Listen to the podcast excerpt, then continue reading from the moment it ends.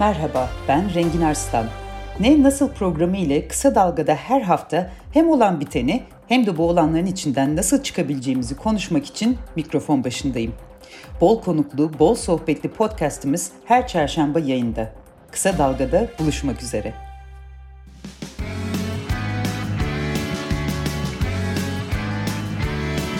Kulağınız bizde olsun. Kısa Dalga Podcast. Merhaba, ben Rengin Arslan. Ee, her hafta gündemdeki sorunları ve bu sorunların nasıl çözülebileceğini konuşacağımız Ne Nasıl programına hoş geldiniz. İlk bölüm olması nedeniyle biraz programdan bahsederek başlamak istiyorum. Malum hepimiz ülkenin gündemiyle az veya çok meşgulüz. Ama bazen olayları ve nedenlerini tartışırken nasıl çözülür sorusunu da es geçtiğimizi düşünüyorum. İşte bu program biraz da bunun için Programda farklı konuları ele alırken konuklarıma her zaman nasıl olur, nasıl ya olur da daha iyisi olur, nasıl olur da bu işin içinden çıkarız diye soracağım. Siz de sorularınız olursa benimle paylaşırsanız çok mutlu olurum. Ee, programda sevdiğim bir kitaptan veya oyundan bir alıntıyla konuştuğumuz konularla ilgili belki bize biraz soru sorduracak veya hafızalarımızı diri tutacak parçalar aktaracağım. Programın sonunda ise Türkiye'nin farklı köşelerinde farklı kültürler, gruplar tarafından kutlanan bir bayramı veya onlar için önemli bir günü aktaracağım. Burada rehberim de Akdoğan Özkan'ın Kardeş Bayramlar isimli şahane kitabı olacak. Gelin lafı uzatmadan ilk programa başlayalım. Bugün iki konumuz var. İlki kaçınılmaz olarak Amerikan dolarının Türk lirası karşısındaki yükselişi, bir diğer deyişle Türk lirasının büyük değer kaybı. Dolar 25 Ekim'de 9.85 liraya kadar yükseldi ve bunun sonuçları elbette asgari ücretle çalışan milyonları, emeklileri, genç işsizleri, işi olup geçinemeyenleri yani hepimizi yakından ilgilendiriyor. İkinci konumuz ise sanatçı Güneş Tekin'in, Ahmet Güneş Tekin'in Diyarbakır'da açtığı Hafıza Odası sergisi olacak. Açılışta çekilen fotoğraflara yönelik büyük tepki oluştu sosyal medyada hem Güneş Tekin hem de sergiye konu olan faili meçhullerin yakınları Cumartesi insanlarından Sevla Arcan ile konuştum. Sergi açılışından sonra düzenlenen halaylı yemek, katılanların özellikle sosyal medyadaki paylaşımlarını e, onlara da sordum. Yorum yapanların arasında ben de vardım bu fotoğraflarla ilgili bu arada ve e, bu konu bana sahicilik mevzusunu düşündürdü bir kez daha. Bu sahicilik konusu üzerine belki daha sonraki programlarda konuşuruz. Ama bugünlük söz Güneştekin ve Cumartesi annelerinin olacak. Ekonominin hali pürmelaliyle başlayalım. Merkez Bankası'nın 21 Ekim'de aldığı faiz indirimi kararı büyük bir sürprizdi. Bunun ardından dolar tarihi rekor seviyelere çıktı. E dile kolay Türkiye'de deyim yerindeyse iğneden ipliğe kadar her şeyi ithal ediyoruz. Hatta ihraç ettiğimiz bazı ürünlerin ham maddelerini bile dolarla ithal ediyoruz. Dolayısıyla e, bu bizim için büyük bir sıkıntıya neden oluyor. Neden? Çünkü maaşlar Türk lirası ile. Dolayısıyla alım gücünde büyük bir daralma yaşanıyor ve önlemler alınmazsa yaşanmaya da devam edecek gibi görünüyor. Hükümete yakınlığıyla bilinen Sabah gazetesinde Dilek Güngör de kararın ertesi günü aslında bu kararı e, biraz e, temkinli karşılayan bir yazı yazmış. Bunun bütün sonuçlarının e, farkında olduğunu söylemiş, fakirleşmeye neden olacağını dile getirmiş ama Merkez Bankası'nın Nasrettin Hoca gibi ya tutarsa diyerek göle maya çaldığını söylemiş bu yazıda. Ee, sanırım herkes bu kararların getirdiği risklerin farkında diye düşündüm okuduktan sonra. Asgari ücretinin maaşı bir gecede 17 dolar azaldı. Bakalım bu maya tutacak mı bu tabloda? Ee, konuyu ekonomi yazarı Uğur Gürses'le konuştum. Gelin onun yorumlarını dinleyelim. Bağımsız, objektif, kaliteli haber. Kısa Dalga Medya. Öncelikle bir ne olduğu söyler misiniz bize? Ne oldu da bu kadar Türk lirası değer kaybetti, dolar yükseldi, faizler konuşulmaya başlandı. Türkiye'nin gündemi ekonomi oldu. Ne yaptı Merkez Bankası? Merkez Bankası e, ne yaptı desinden önce herhalde şeyi söylemek lazım. Merkez Bankası neden e, ekonomik olguları e, dayanarak değil de politik direktifle e, faiz kararı almaya başladı bir süredir demek lazım. E, 2018 sonrasında bu özellikle başkanlık rejimine geç, geçtikten sonra çok belirgin bir şekilde ekonomide keyfi kararlar ve daha böyle maceracı bir yola girildi.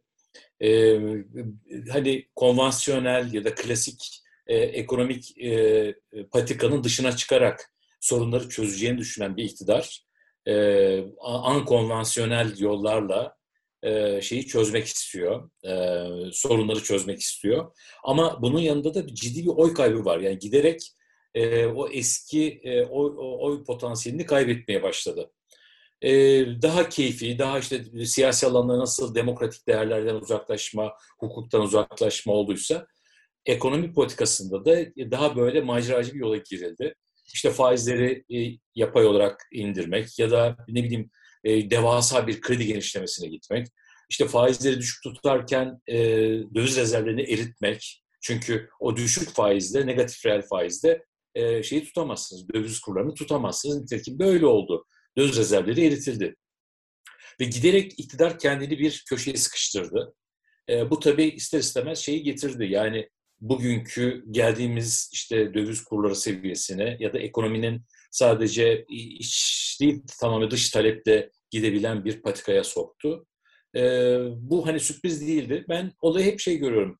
E, politik bir kriz var Türkiye'de uzunca bir süredir. Ve bu politik krizden dolayı da e, siyasi iktidarda giderek böyle e, maceracı bir ekonomik politikasına girmiş durumda bir süredir. E, olan biten bu aslında. Peki çözmek istiyor dediniz. Yani bütün bu attığı adımların aslında bir nedeni de bir şeyi çözmeye çalışıyor. Peki herkesin aklında şu soru vardı. Farklı yanıtlarda verildi bu soruya ama Merkez Bankası 21 Ekim'de bazılarının şok, bazılarının sürpriz diye nitelendirdiği bir hareketle, bir adımla 200 bas puan düşürdü faizleri. Neden yaptı bunu? Yani düşünüyoruz, şimdi siz de lütfen söyleyin ama benim okuduğum, gördüğüm kadarıyla bu asgari ücretliye yansımıyor. Türkiye'de milyonlarca var. Emekliye bir işine yaramıyor. İşte ithalatçıya kesinlikle yaramıyor. Dolar yükseldikçe daha pahalı ürünler alacak. Türkiye'de pek çok maddenin, malzemenin satılan, ihraç edilen şeylerin bile değil mi ham maddesi dolarla alınıyor. Dolayısıyla hükümet burada e, dediğiniz gibi işte politik e, müdahaleyi de göz önüne alarak hükümet diyorum ama Merkez Bankası elbette. Niye böyle kimi kurtarmak, kime bir de faydası olsun diye böyle bir adım attı? Şöyle bir düşünce var. Yani Cumhurbaşkanı kafasında faizleri düşürürsek enflasyon düşer gibi bir iktisatta yeri olmayan bir e, teori var. İkincisi e, e, Türk lirasını feda etmek. Yani TL faizlerini düşürüldünce e, Türk lirasının değer kaybedeceği biliniyor ve bunun da düşün, arkasından ihracatı artacağı ve Türkiye'deki varlıkların değerlerinin ucuzlayacağını dolar bazında ve bunun da yatırımcı getireceği düşüncesi var. E, temel düşünce bu. Yani üç ana sac oturmuş durumda. Hem bir taraftan şey e, enflasyonu düşüreceğini düşünüyor, bir taraftan ihracatı arttıracağını düşünüyor, bir taraftan da e, Türkiye'deki varlık fiyatlarının e, dolar bazında ucuzlayacağını düşünüyor. Yeni yatırım ve döviz geleceğini düşünüyor. E, çünkü Türkiye bir sermaye akımı kesildi. Yani doğrudan yatırım, uzun vadeli sermaye yatırımı ve kısa vadeli sermaye yatırımları Türkiye'ye gelmiyor artık. Bu, bu çok açık ortada.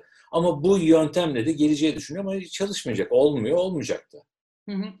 E, programın adı ne, nasıl? Bu biraz ne oldu, nasıl, neden oldu kısmı. E, belki biraz afaki olacak ama şunu sormak isterim. Bugün ekonomi yönetiminin başınıza, başına geçtiğinizi düşünün. Bu işi nasıl çözersiniz? Türkiye bu e, bir döneme artık sarmal diyebiliriz. Sürekli e, yükselen kurlar, sürekli kötüleşen ekonomi e, belirli bir kesime göre ne yaparsınız? Nasıl çözersiniz bu işi? Önce şunu söyleyeyim, e, tek adamın kurtaracağını beklemek, yani birisi o koltuğa geçsin de ülkeyi kurtarsın bir kere yanlış. E, ne yapılmalı sorusunun yanıtı benim kafamda şu, Türkiye bugün geldiği, krizin geldiği nokta itibariyle e, artık ekonomik reçetelerle bu sorundan çıkması mümkün değil Türkiye'nin. E, bu e, sorunların buraya gelmiş olması, yani bir böyle köşeye sıkışmış bir pozisyon. Buradan çıkış ancak siyasetin normalleşmesiyle e, ve siyaset kurumunun e, o hani e, kurum ve kur, kaybettiğimiz kurum ve kuralları yeniden tesis etmesi, halkın güvenini yükseltmesiyle ancak olabilecek. O zaman vatandaşlar, bizler, şirketler Türk lirasına güven duymaya başlayacağız. Ve arkasından işte çorap söküğü gibi diğer e, olgular da iyileşecek. Enflasyon iyileşecek. Ekonomik büyüme daha istikrarlı bir patikaya girecek. Gelir artışı olacak. İstihdam aynı şekilde çünkü yatırımlar artacak. E, böyle bir şey, zincirleme bir şey. Yani burada bir ekonomik reçeteyle Türkiye'nin bu, bu noktadan çıkması mümkün görünmüyor artık. Ben şuna inanıyorum yani Türkiye'nin potansiyel olarak uzun vadede, orta vadede hakikaten alacağı çok böyle şey var, güzel bir yol var. Ama şu haliyle mümkün değil. Oradan çıkışın yani bu, bu düştüğümüz kuyudan çıkışın yolu siyasetin normalleşmesi. Hani iktisatçılardan, ekonomistlerden ne şey beklenir? Bir ekonomik reçete yaz da biz buradan çıkalım denir. Türkiye artık o noktaya çoktan geçti. Türkiye'yi artık kurtaracak şey siyasetin demokratikleşme, hukukun üstünlüğünün sağlanması, bizim mahkemelere, yargıya e, güvenimizin artmasıyla, e, ekonomik özgürlüklerin, yani diğer siyasi özgürlüklerin genişlemesiyle e, ve tabii ki e, bir takım ona bağlı olarak da gelen gelecek olan reformlar. İşte eğitim reformu çok açık, vergi reformu çok açık, vergi adaletinin sağlanması. Tüm bunlar aslında böyle bir sac ayağı şeklinde iyileşmeyi sağlayacak unsurlar diye düşünüyorum. Çok böyle hani muğlak da değil, hepimizin her gün günlük hayatımızda konuştuğumuz sorunlar. Bunlar ancak kurum ve kuralları tesis etmeyle olur. Bu olursa herkes e, daha kapsayıcı, daha şey çoğulcu bir toplum. Geleceğe daha güvenle bakar. Geleceğe daha güvenle bakan bir toplumda ekonomik olarak yatırım yapar, harcama yapar, ve istihdamı da sağlar. Yani refah dediğimiz şey aslında bu, bu patikadan geçiyor. Son bir şey, e, özellikle çarşı pazar dolaşırken işte kendi e, ailemle işte iki emekli maaşı alan anne baba onlarla konuşurken hep şunu merak ediyorlar. Bu nereye gidiyor? Öyle bir yükseliş ki durmuyor, düşmüyor, gerilemiyor e, ve galiba pek çok insanın kafasında da bu soru var artık. Bu nereye kadar böyle gidecek? Dolar nereleri görecek? Nerede duracak? Nasıl duracak? Şimdi e, hani ekonomik büyümeyi sağlayayım, o da istihdam sağlasın, yatırım gelsin diye Türk lirasını feda ettiğiniz zaman, e, yani kurlar arttığı zaman e, insanlara yani hane halkına gelecek olan e, dalga enflasyon dalgasıdır. Fiyat artışlarıdır. Çünkü Türkiye'de birçok şey e, ithal malla ya da girdiyle üretiliyor. En başından işte akaryakıt. Akaryakıtta bir şey vardı, bir e, koruma kalkanı vardı, ÖTV devlet ÖTV'sini azaltarak bize daha az zam olmasını sağlıyordu. Artık o da kalmadı. Bundan sonra bütün o kur artışının getirdiği dalga e, bütün mal ve hizmetleri e, zam olarak yansıyor, yansıyacak. E, maalesef ki burada bir hükümet tercih kullanmış görünüyor. Yani ihracatçı, sanayici şey yapsın, ekonomiyi canlandırsın ve bunlar istihdam sağlayabilsin, büyüyebilme sağlayabilsin diyerek böyle bir yola girmiş durumda. Bunun sağlamayacağını düşünüyorum ben ayrı bir şey. Ama öbür tarafta da şeyi feda ediyor. Yani Türk lirasını feda ederek enflasyonu e, işte 16-17 milyon yoksul var Türkiye'de ya da çalışan 27 milyon insanın yarısı neredeyse asgari ücret ve civarında bir ücret alırken e, bu enflasyon dalgasıyla bu insanlar harcanabilir gelirleri küçülecek ve yoksullaşma yani geçim zorluğu ve enflasyonla cebinden daha fazla para çıkmasıyla daha da yoksullaşacaklar. E, işte Dünya Bankası şey için geçmiş dönemde e, pandemiyle beraber bir yoksullaşma olacağını söylüyordu.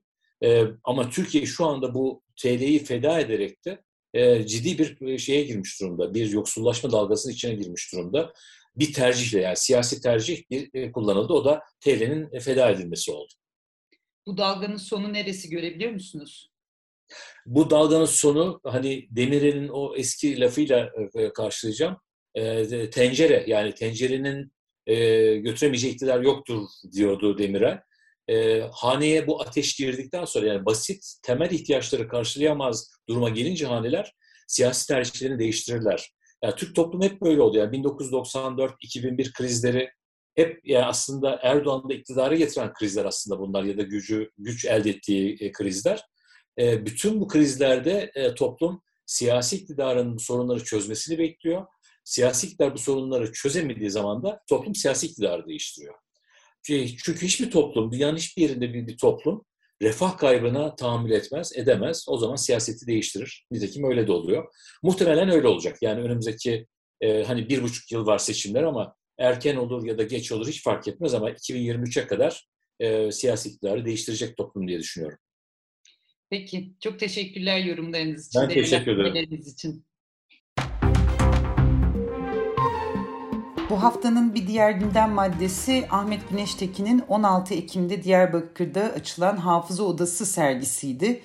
Az önce bahsettim sergide faili meçhuller, cumartesi anneleri, Diyarbakır'da 12 Eylül döneminde yapılan işkencelerin merkezi olan Beşnoğlu cezaevi için yapılmış çalışmalar da vardı. Dolayısıyla özne de biraz bu faili meçhuller ve oradaki yaşananlardan hayatları e, tamamen alt üst olan işkenceler gören kişilerdi, kaybedilmiş kişilerdi. Fakat dedik ya gündemi asıl belirleyen e, bunlar olmadı. Tabutlardan oluşan bir enstelasyon vardı bu eserde, bu çalışmada, sergide. Çürüme isimli eserin önünde çekilen fotoğraflar sosyal medyada büyük bir tepki yarattı. Bu tartışmayı biraz daha irdelemek için cumartesi insanlarından Sebla Arcanlı ve Ahmet Güneştekin'le konuştum, serginin sahibi. Ee, önce Ercan'a kulak verelim. Cumartesi insanları e, ya da e, cumartesi cumartesi insanlarından birisi ama aynı zamanda sesi size tanıdık da gelebilir. Eğer en azından bir kere Galatasaray Meydanı'na gittiyseniz e, onun haftayı anlatan ya da haftayı kimin ifade edeceğini, hangi yakının e, bir kaybı aradığını anlatacağını ifade eden o pürüpak ses e, Sebla Hanım'ın. Hoş geldiniz programa. Bugün hafızayla, e, hakikatle, kayıplarla ilgili bir konuyu tartışıyoruz. Ahmet Güneştekin'in Diyarbakır'da yapılan Hafıza Odası yüzleşme sergisiyle ilgili. E, o sergide tartışılan önemli şeylerden bir tanesi elbette kayıplar. Oradaki enstelasyonlarda, e, tabutlarda ifadesini bulduğu söylenen e, kayıplar. Ve siz de 30 yıldır bu kayıplar konusunun içindesiniz. Ne hissettiniz? Ne düşündünüz? Sergiyi e, Diyarbakır'da gezme ihtimaliniz yoktur diye düşünüyorum ama henüz gitmediniz diye düşünüyorum ama etkileriyle, tepkileriyle size ne düşündürdü? aslında bu serginin gerçekleşeceği haberini alınca heyecanlandık hepimiz. Çünkü Güneştekin'in basına yansıyan röportajlarında da hafızaya, hakikate ve yüzleşmeye işaret ediyordu. dolayısıyla böyle bir çalışmanın olmasını önemsedik açıkçası. fakat ortaya çıkan durum açıkçası bu alanda çalışan biri olarak beni rahatsız etti. Neden rahatsız etti? E, bu çalışmada hafızanın sahiplerinin dışlandığı bir durum vardı. Yani e, serginin onur konukları olması gereken bu acıların, travmaların sahipleri e, konunun tamamen dışında tutuldu. E, serginin onur konukları özel uçakla e, ağırlıklı olarak bildiğim kadarıyla İstanbul'dan e, götürülen insanlar oldu.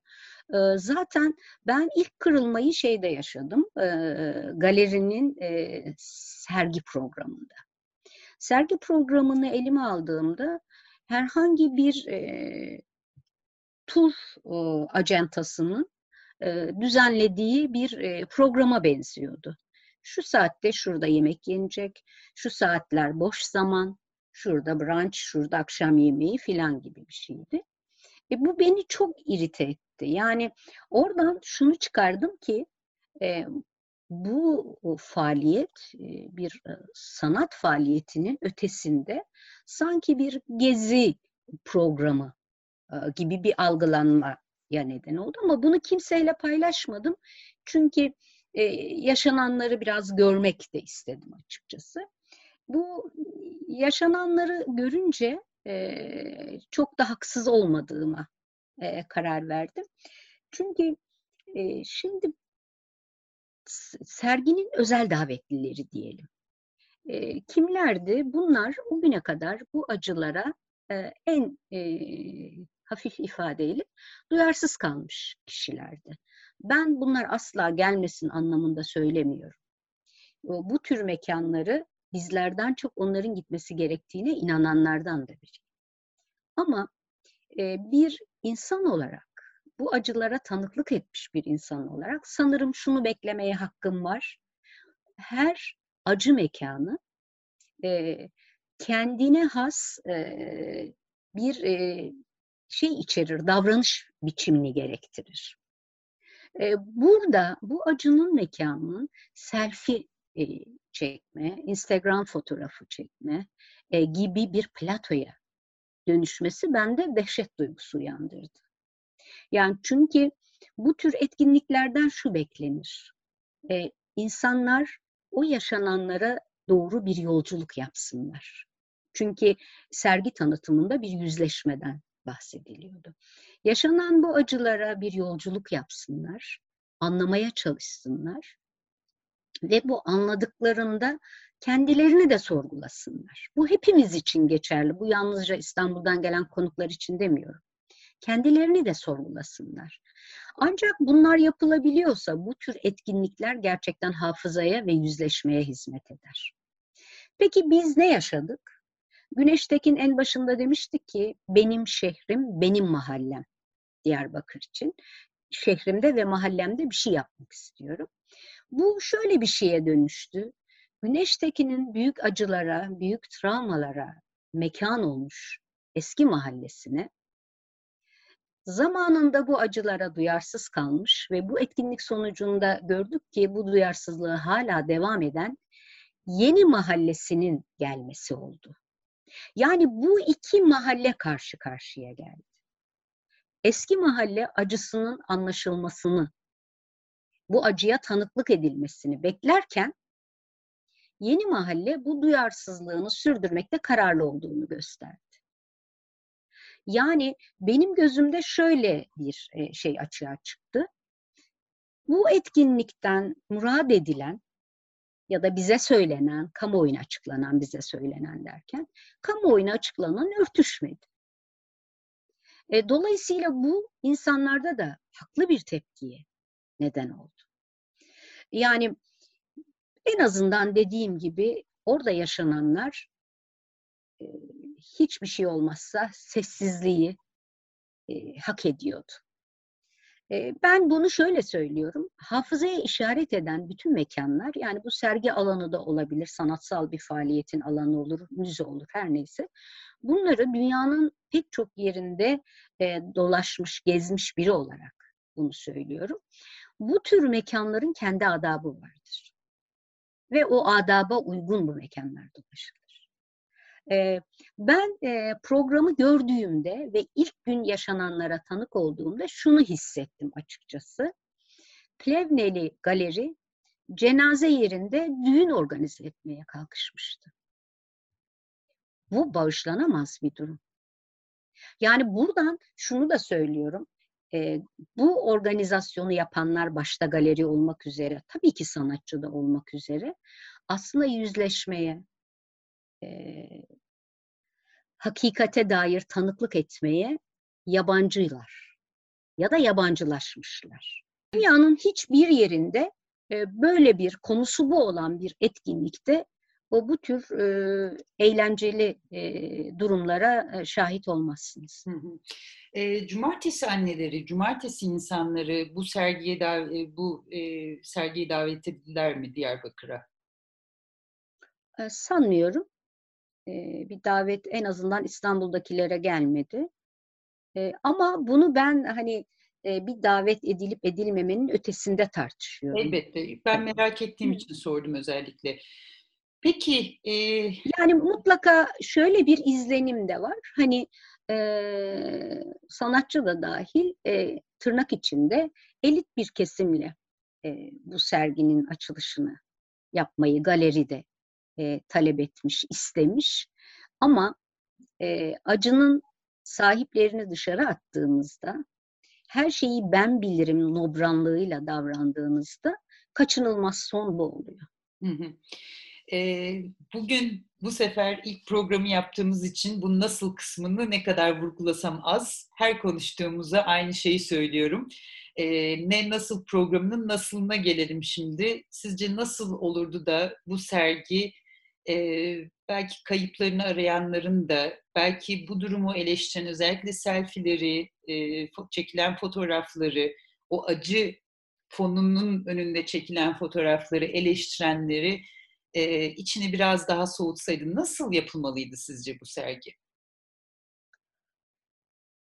Bence e, bu sergiyi e, hazırlayanlar e, öncelikle özel davetlilerine, özel davetlilerinden kimi kastettiğim aşina, e, ön bir bilgilendirme yapmaları gerekirdi. Nasıl bir mekana gidiyoruz? Orada nelere tanıklık edeceğiz? E, konusunda e, yeterince bilgiye sahip olmalıydı insanlar ve dünyanın dört bir yanında e, bu tür mekanlarda nasıl davranışlar sergilendiğine dair de belki bir bilgilendirme yapılmalıymış. Çünkü ben buna tanık oldum. Yani normalde böyle bir bilgilendirme yapmak gerekmeyebilir. Hani teammüle uygun değil bu denir ama ben yaşananları görünce hakikaten böyle bir bilgilendirmeye ihtiyaç olduğunu hissettim.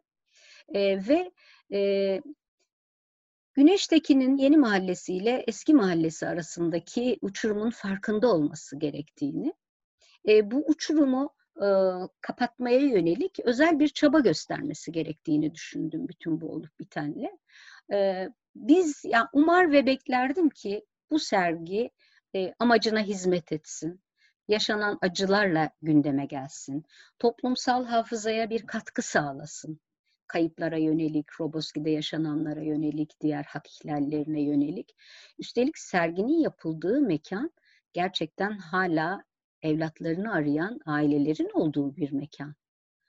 Sur'da çok sayıda insan bedenlerinin nerede olduğu dahi bilinmiyor. İnşaat kaldırmaları esnasında bedenler de yok edildiler. Böyle acılı bir ortamda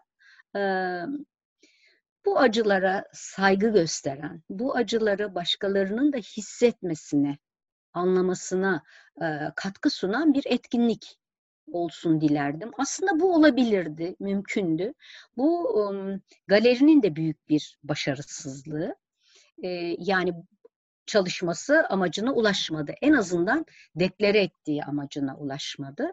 E, eserler hiç konuşulmadı. Hiç gündeme gelmedi eserler. E, yaşananlar, acılar, tanıklıklar hiç konuşulmadı. Konuşulanlar yalnızca işte e, özel konukların e, gerçekten şeye uymayan, e, adaba uymayan davranışları oldu ve e, benim dediğim gibi yani bir acı mekanında bir cenaze evinde adeta bir düğün e, gibi algılandı insanlar tarafından. Bu bence çok büyük bir başarısızlık. Oysa bu sergi amacına ulaşsaydı gerçekten e, toplumsal hafıza için, kayıplar mücadelesi yürütenler için, hakikat ve adalet mücadelesi yürütenler için de ciddi bir katkı olacaktı. Hı hı. Biz bu katkının gerçekleşmesini umardık, beklerdik açıkçası. Hı hı. Son bir şey sorayım. Ee, biliyorsunuz bir de e, ben saldırı diye tarif ediyorum artık yani farklı şekilde de ifade edilebilir elbette ama aklıma başka bir kelime de gelmiyor ne yalan söyleyeyim. E, tabutlardan bir tanesi, enstalasyonun parçası olan tabutlardan bir tanesi surlardan aşağı atıldı. E, ne düşünüyorsunuz bu eleştirileriniz bağlamında? Aslında öfkeyi anlıyorum. Ama e, bu davranışı onaylamıyorum. Çünkü e, burada bir e, sanatsal faaliyet var. Bizim ona cevabımız e, sanatsal yoldan olabilir, dille olabilir, konuşarak olabilir. Yani e, şiddete yönelmiş e, tepkilerin olmaması gerektiğini düşünüyorum. Onaylamıyorum açıkçası böyle bir tepkiyi. Peki, çok teşekkür ederim Sevda Hanım. Ee, sizinle karşılaşmak, sohbet etmek, meydanın ötesinde görmek, Galatasaray meydanın ötesindeki uzun zamandır oraya da, e, oradan da çok uzak cumartesi anneleri. Ama böyle karşılaşmak çok hoştu. Çok teşekkürler yorumlarınız için. Ben de teşekkür ederim. Bu fırsatı bulmuş olduk biz de e, düşüncelerimizi aktarmak için. Görüşmek dileğiyle. Çok sağ olun. Görüşmek üzere. Hoşçakalın.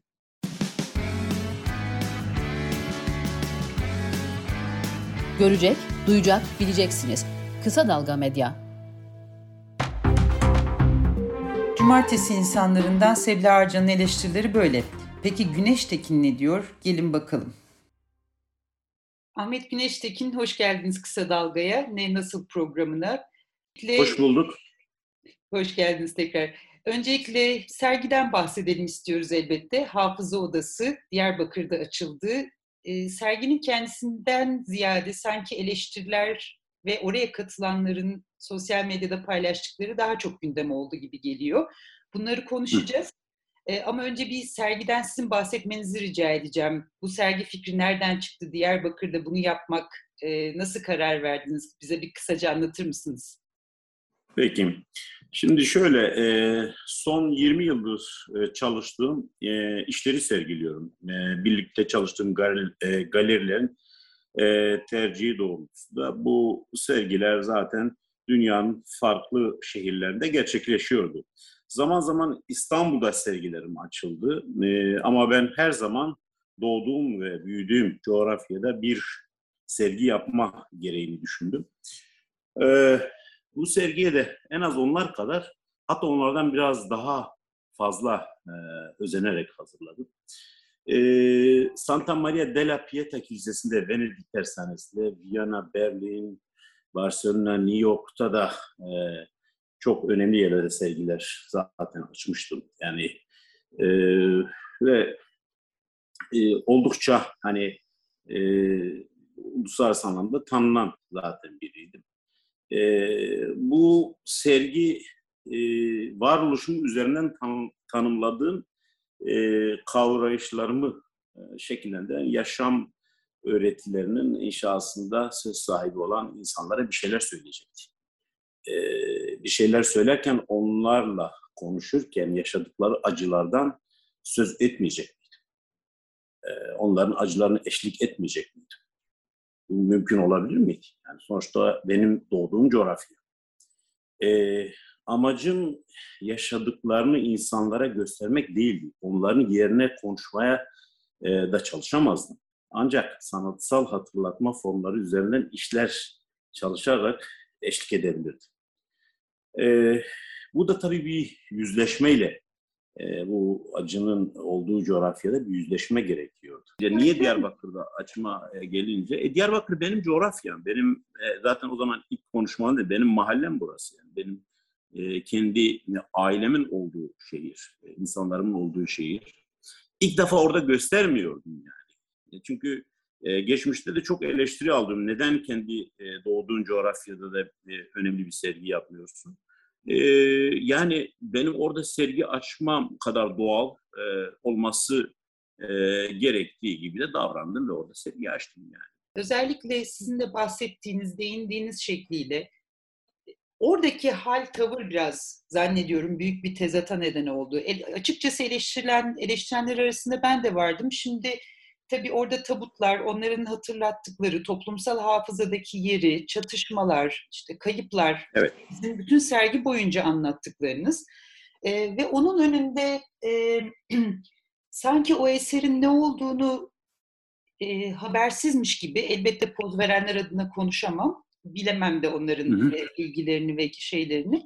E, fakat o, o tezat çok rahatsız etti insanları. E, tabut önünde poz vermek kişisel olarak benim de yapacağım bir şey değil açıkçası. Hani bu bir sanat eseri. Şöyle, şöyle okuyalım bir de. Ee, Ama şöyle okuyalım bir. Evet. Ama ee, ben anladım asıl, asıl e, rahatsızlığa neden olan biraz onlar oldu. Ya da işte kayıpların isimlerini e, verdiğiniz şeyler var. Bu noktada şunu sormak için de söylüyorum. Hemen ne olur yanıtınızda onu da söyleyin. E, bu eserlerin yanında e, bunların ne olduğunu, o tabutların kimleri temsil ettiğini ya da edebileceğini elbette ucu açık bir ifade de olabilir bu. E, ya da işte e, faili meçhullerin isimlerinin verildiği işte çocuk parkı, e, cadde sokak isimlerinin olduğu tabelalardan oluşan enstalasyonun yanında buradaki isimlerin kim olduğunu tarif etmiş miydiniz? Yani bu bunu yazılan bir pano var mıydı? Şöyle, şöyle izah edeyim. Ee, birincisi hassas bir sergiydi. Her açıdan hassas bir sergiydi. E, ve e, bu serginin e, ilk tanıtım videolarını sosyal medya hesaplarımda paylaşırken eserlerle ilgili hiçbir bir ipucu dahi vermedik. Sadece hafıza odasının olduğunu söyledik. Ama daha önce hafıza odası sergisini e, gezenler şunu biliyorlardı. E, sert içeriği olan e, işlerden e, oluşan pek çok e, video ve enstelasyon vardı. E, serginin açılış anına kadar e, e, hiç e, e, şeye e, hiçbir bilgi biz e, insanlarla paylaşmadık. Ama serginin e, bir kitabı var. E, Şener Özmen'le içinde benim söyleşimin olduğu oldukça büyük 250 sayfalık bir kitap var. E, onun dışında yine e, insanların rahat ulaşabileceği 80 sayfalık bütün eser gruplarını, e, içeriğini e, anlatan e, daha sanatsal okumalar içinde yer alan, daha biraz da insanların rahat anlayacağı, daha sade bir dille e, başlıklar halinde bütün eserlerle ilgili bilgiler vardı. Ama açılışta öyle bir uyarı yapılmadı kimseye. E, öyle bir şey de olması zordu. Yani. Gerçekten e, şu anda bile günde 10-12 bin kişi bir sergiyi ziyaret ediyor ki bu e, eğer hani dünyadaki önemli e, sergileri takip ediyorsanız bir sanatçının, yaşayan bir sanatçının solo sergisi için rekor bir sayıdır. Yani çok büyük bir sayıdır. Yani orada hiç kimsenin e, şey yapma şansı yok. Fakat e, sergi açıldığı günden beri 6 tane sanat tarihi e, eğitimi almış e, yardımcı işte yardımcı asistanlar gruplar halinde zaten pandemiden dolayı gruplar halinde alınıyor e, çeşitli alanlara. Sergiyle ilgili bütün e, şeyler e, anlatılıyor. Fakat şimdi şöyle bir şey var. Bu kadar fırtına koparıldı. Bu kadar eleştirildi.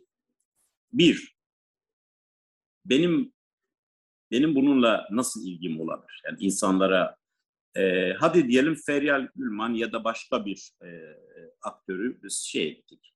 Dedik ki arkadaş yani lütfen bu, burada fotoğraf çekmeyin ya da e, e, paylaşmayın. E, şöyle şu anda biri e, sergi alanına giderse e, aynı şeylerin bu kadar yazılıp çizilmesine rağmen insanlar önünde fotoğraf çekiyor. Ya onu önleme şansınız yok. Ha ben bir izleyici olarak bu sergiye gitmiş olsaydım nasıl davranırdım? Muhtemelen oradaki enselasyonun fotoğrafını çekebilirdim. Ama kendim önünde poz vererek çekmezdim. Doğru da bulmazdım açıkçası. Ee, ama bu beni bağlayan yani bir, bir birey olarak kendi düşüncem olarak değerlendiririm. Başkası yerine ben öyle bir şey karar veremem. Yani bir e, bir sanat izleyicisi, bir sanat yapıtını e, nasıl yaklaşacağını e, ben karar veremem. Ama hani istenilirse yönlendirmeye çalışırım, anlatmaya çalışırım ki bunu zaten yapıyoruz. Şu anda bile yapıyoruz. E, ama bunun üzerinden bir linç oluşturulması e, çok doğru bulmuyorum. Kayıp alfabenin önünde e, insanların fotoğraf çekmesi. E, kendim doğru bulmuyorum. Ama insanların da orada fotoğraf çekmesine e, benim müdahale etme şansım yok. Evet. İzah etmeye çalışıyorum. E, ve bundan dolayı da e, yani sadece bu Diyarbakır'la ilgili değil, Hafıza Odası İstanbul'da da olduğunda ben her cumartesi, pazar e, halk buluşmaları yaptım e, ve e, 300-350 kişilik oturma düzenleriyle e, insanların karşısına geçtim ve sınır kendinize koymayın. İstediğiniz soru, merak ettiğiniz her şeyi sorun. Çünkü Türkiye'de e, inanılmaz bir ön yargı var. İnsanlar hakkında şimdi e, en basiti muhtemelen sorularınızdan bir tanesi de olacak işte iktidar, devlet, e, bunlarla birlikte hareket etme. Ama bu arada Ahmet Bey e, çok özür dileyerek hemen araya gireceğim. İki şeyi e, sormak istiyorum. Bir şeyi daha doğrusu açıklığa kavuştum. İkincisini de sorayım Hı. diye. E, şimdi e, zaten az önce söyleşiye başlarken söylediğim gibi eleştirilerin Hı. çok önemli bir kısmı sergiyle ilgili değil. Eleştirilerin evet. çok önemli bir kısmı insanların gördükleri fotoğraflar üzerinden. O da nedir? Ee, işte Berlin örneği çok verildi. Şener Özmen'le dün, dün konuştum. Maalesef bugün söyleşi yapamıyoruz onunla bir rahatsızlık nedeniyle ama e, o da benzer bir şey söyledi. E, Berlin'de de e, Yahudi soykırımı anıtı önünde bir sürü şey yapılır. İşte Auschwitz önünde e, gördüm tuhaf fotoğraflar çektirenler, rayların üzerinde gülerek yürüyenler var. Şimdi benim onu eleştirmek evet. için ya da insanların onu eleştirmesi için e, orayı görmelerine aslında gerek yok.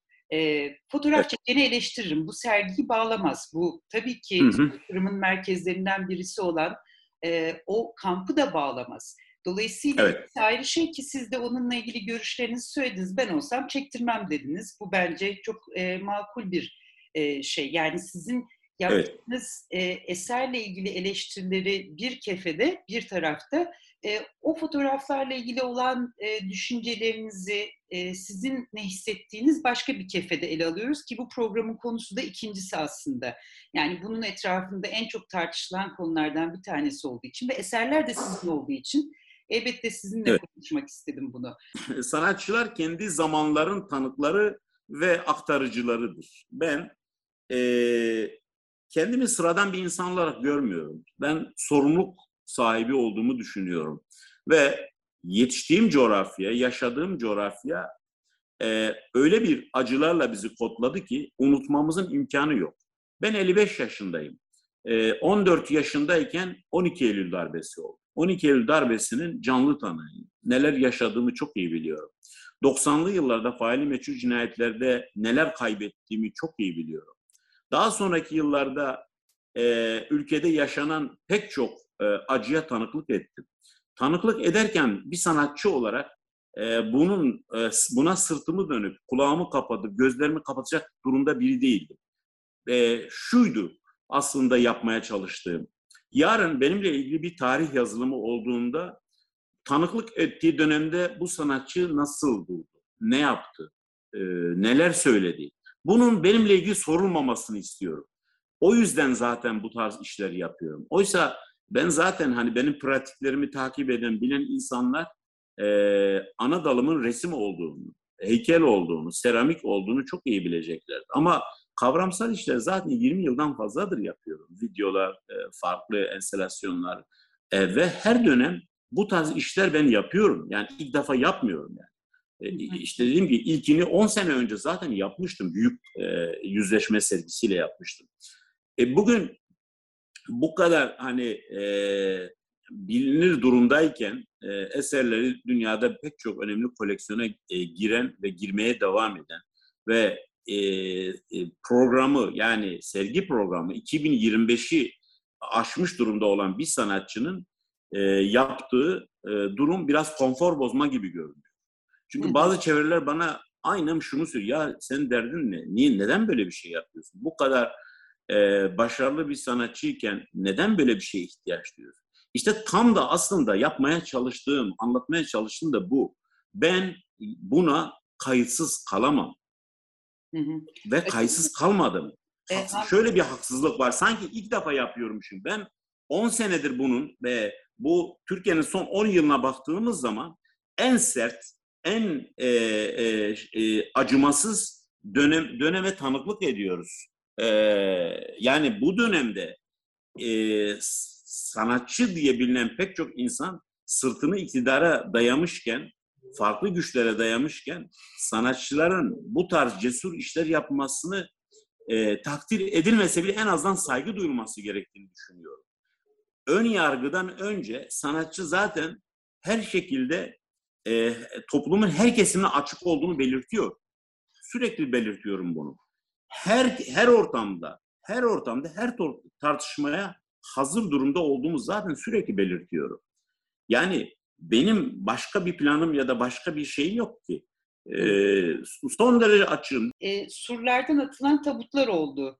E, evet. Bu benim saldırı diye tarif edeceğim bir şey elbette. Ama e, şeyde, evet. sosyal medyada da gördüm. E, enstelasyon şimdi tamamlandı, asıl yerini buldu diyenler de oldu. Siz ne hissettiniz, evet. ne düşündünüz e, tabutlarla ilgili şimdi, o e, şey oluştuğu zaman, tepki oluştuğu Şimdi şöyle, kavramsal sanat iki türlüdür. Bir, müdahaleye açık kavramsal sanat, bir de müdahaleye kapalı e, e, sanat vardır. E, benim işlerim e, şu ana kadar yaptığım işler müdahaleye kapalı e, işlerdi. E, ama e, gençlerin anlamadan ve dediğim gibi ön yargıyla e, bir linç oluşmaya başladığında bu tarz bir refleks e, son derece son derece onların algıladığı şekilde e, bir eleştiri ya da bir eylem kaçınılmazdır. Ama e, onu aşağı atmaları şu şekilde değerlendirilir. Şimdi önünde fotoğraf çeken saygısızlık yaptı deniyor. Peki e, oradan tekmelenip o tabutların tekmelenip aşağı atılması nasıl açıklanır? E, olaya böyle bakmak lazım. Fakat bunu genç kardeşlerim yaptığı için e, ben hiçbir şekilde kızmadım. Sadece eleştirinin e, bir e, yani böyle vandal lafını çok sevmiyorum. Çünkü çok kişi kullandı. Çok do- doğru bulmuyorum. E, ama yani o, şekilde olmaması gerekirdi. E, gelirsiniz, önünde bir bildiri okursunuz ya da bir sanatçıyla e, tartışmak istiyorsunuz dersiniz. E, bence o da işin bir parçası haline gelir. Şimdi e, dün ilk defa ben e, aşağı atılan e, tabutu ilk defa gördüm. Tabut zedelenmiş, e, üstünde ayak izleri var e, ve ben e, şöyle yaptım. E, çok üst, üstleri toz almış, tozların üstüne insanlar yazılar yazmışlar. E, işte e, farklı şekiller yazmışlar ama kötü bir şey kimse yazmamış. E, görevli arkadaşlar dedi ki ne yapalım bunları temizleyelim mi? Hayır dedim. Sergi sonuna kadar hiçbirine müdahale etmeyin. Bu da serginin bir parçasıdır. Yani e, ben müdahale kapalı e, e, sunmuştum ama müdahale edilmiş. E, sonunda ne olacak ben de merak ediyorum. Nasıl bir görüntü çıkacak ortaya. Ama yani o yaralı tabut e, içimi ac- acıtmadı değil. Yani benim bayağı içimi acıttı yani. E, çünkü e, acaba üstünde adı olan insanın hayatını bunlar biliyorlar. E, kimin evladıydı, ne yaşamıştı, kaç yaşında ölmüştü. Çünkü sonuçta bir şey e, e, sembolize eden bir e, şeyi vardı. E, üstünde bir rakam vardı, bir e, şehir e, adı vardı. Sonuçta birini temsil ediyordu. Acaba o ölen kişi muhtemelen genç yaşta ölen bir kişiydi. Ya bir faili meçhul cinayetti, ya bir bombalamada, bir şekilde ya bir çatışmada ölen bir kişiydi. Acaba incinmiş miydi o kişi? Ya da bu çocuklar onu biliyorlar mıydı böyle bir orada aslında neyi sembolize ettiğini, neyi temsil ettiğini e, bilselerdi acaba bu hareketi yapar mıydılar? Onu onlarla konuşmak isterdim yani. Ve neden yaptıklarını da sormak isterdim, anlamaya çalışırdım. Ama dediğim gibi e, ben sadece üzüldüm, inanın hiç kızgın değilim yani. O da artık bir müdahaleyi kendileri açmış oldu. Yani ben olaya o, o şekilde bakıyorum yani. E, müdahale açık olmamasına rağmen e, açılmış olarak görüyorum. Son soru programın adıyla uyumlu. Ne olduğunu konuştuk birazcık. Şimdi nasıl sorusuna gelelim. Bugün olsa neyi nasıl farklı yapardınız ya da yapar mıydınız? İnanın bu sergiyi aynen olduğu gibi kurgulardım. Belki şunu yapardım. Ee, insanları, davet edilen insanları e, ve davet organizasyonu yapan insanları e,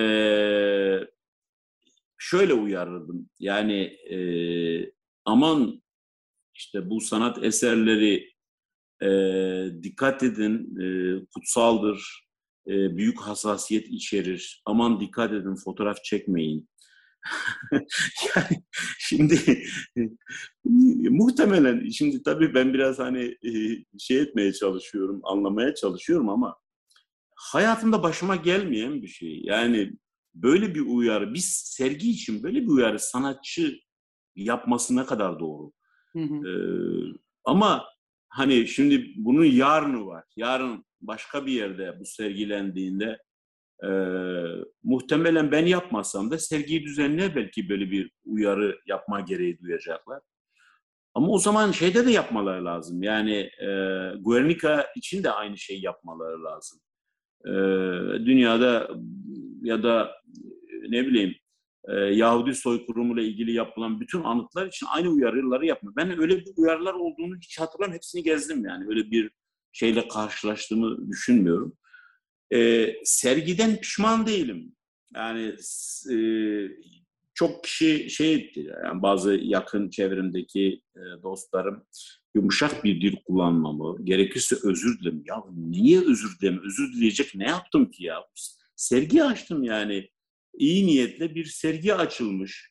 Halk memnun. Günde hafta içi 7 ile 8 bin kişi, hafta sonu 12-13 bin kişi, belki daha fazla insan geziyor. Türkiye'nin dört yanından, yurt dışından insanlar bu sergiye geliyor. E demek ki iyi bir şey yapmışım. İyi şeyler aslında iyi şeyler tartışılır. Eğer sıradan bir şey olsaydı kimse zaten e, tartışma gereği duymazdı. Belki tenezzül dahi etmezdiler yani böyle bir şeyin içine girmeye. O yüzden yani e, yapma ya, yapmış olmaktan pişman duyduğum hiçbir şey olduğunu sanmıyorum. Öyle. Özellikle e, fotoğraflarla ilgili kendi hissiyatınızı söylediğiniz için de çok memnunum. E, tartışma evet. daha çok onların etrafında döndüğü için söylüyorum bunu özellikle. Evet. E, çok teşekkür ederim tekrar. Rica ederim. Çok sağ olun. Çok incesiniz. Çok teşekkür ederim. Görüşmek üzere. Sağ olun. Çok mersi. Güneş Tekin'in sergisi ve orada tabutların önünde çekilen fotoğrafları düşünürken aklıma Fransız düşünür ve sinemacı Guy Debord'un Gösteri Toplumu isimli kitabı geldi. E, yıllar önce okuduğum kitabı karıştırıp altını çizdiğim yerlere bakarken Debord'un Alman düşünür Feuerbach'tan bu kitapta yaptığı bir alıntının altını kalın kalın çizdiğimi gördüm. Buraya tam bu noktaya denk düştüğünü fark ettim. O yüzden alıntı Guy Debord'dan değil ama Feuerbach'tan geliyor. Çağımızın tasviri nesneye, kopyayı aslına, temsili gerçekliğe, dış görünüşü öze tercih ettiğine kuşku yoktur. Çağımız için kutsal olan tek şey yanılsama, kutsal olmayan tek şey ise hakikattir.'' Ve başta söz verdiğim gibi programı kardeş bayramları anımsatarak kapatalım. Bu bayramları hatırlamak hem koca bir Anadolu'nun içinde yaşamış, yaşamaya devam eden kadim medeniyetlerin yılın her ayını nasıl bir bayramla donattığını hatırlamak için hem de üzerinde yaşadığımız bereketli toprakların bayramlarını kutlamak için bir vesile olmasını umuyorum. Ekim ayındayız. Ekim ayında Ezidiler 6-13 Ekim'de onlar için en önemli bayram olan Cemaat Bayramı'nı kutluyor. Kutlama için hac mekanları olan Irak sınırları içindeki Laleş Vadisi'ne gidiyorlar ve orada pirleri Şeyh Adi için kutsal ateş yakıyorlar. Kardeş Bayramlar kitabının yazarı Akdoğan, Ezidilerin bu bayramda yoksulları ziyaret ettiklerini, meydanlarda halay çektiklerini ve eğlenceler düzenlediklerini aktarıyor. Ezidiler şimdi dünyanın neresindeylerse bu bayramı kutluyorlarsa iyi bayramlar.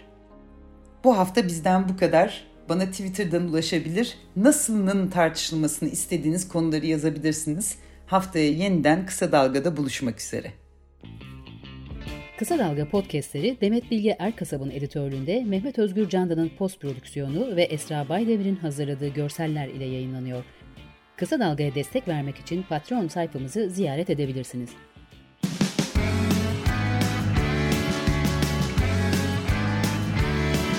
Kulağınız bizde olsun. Kısa Dalga Podcast.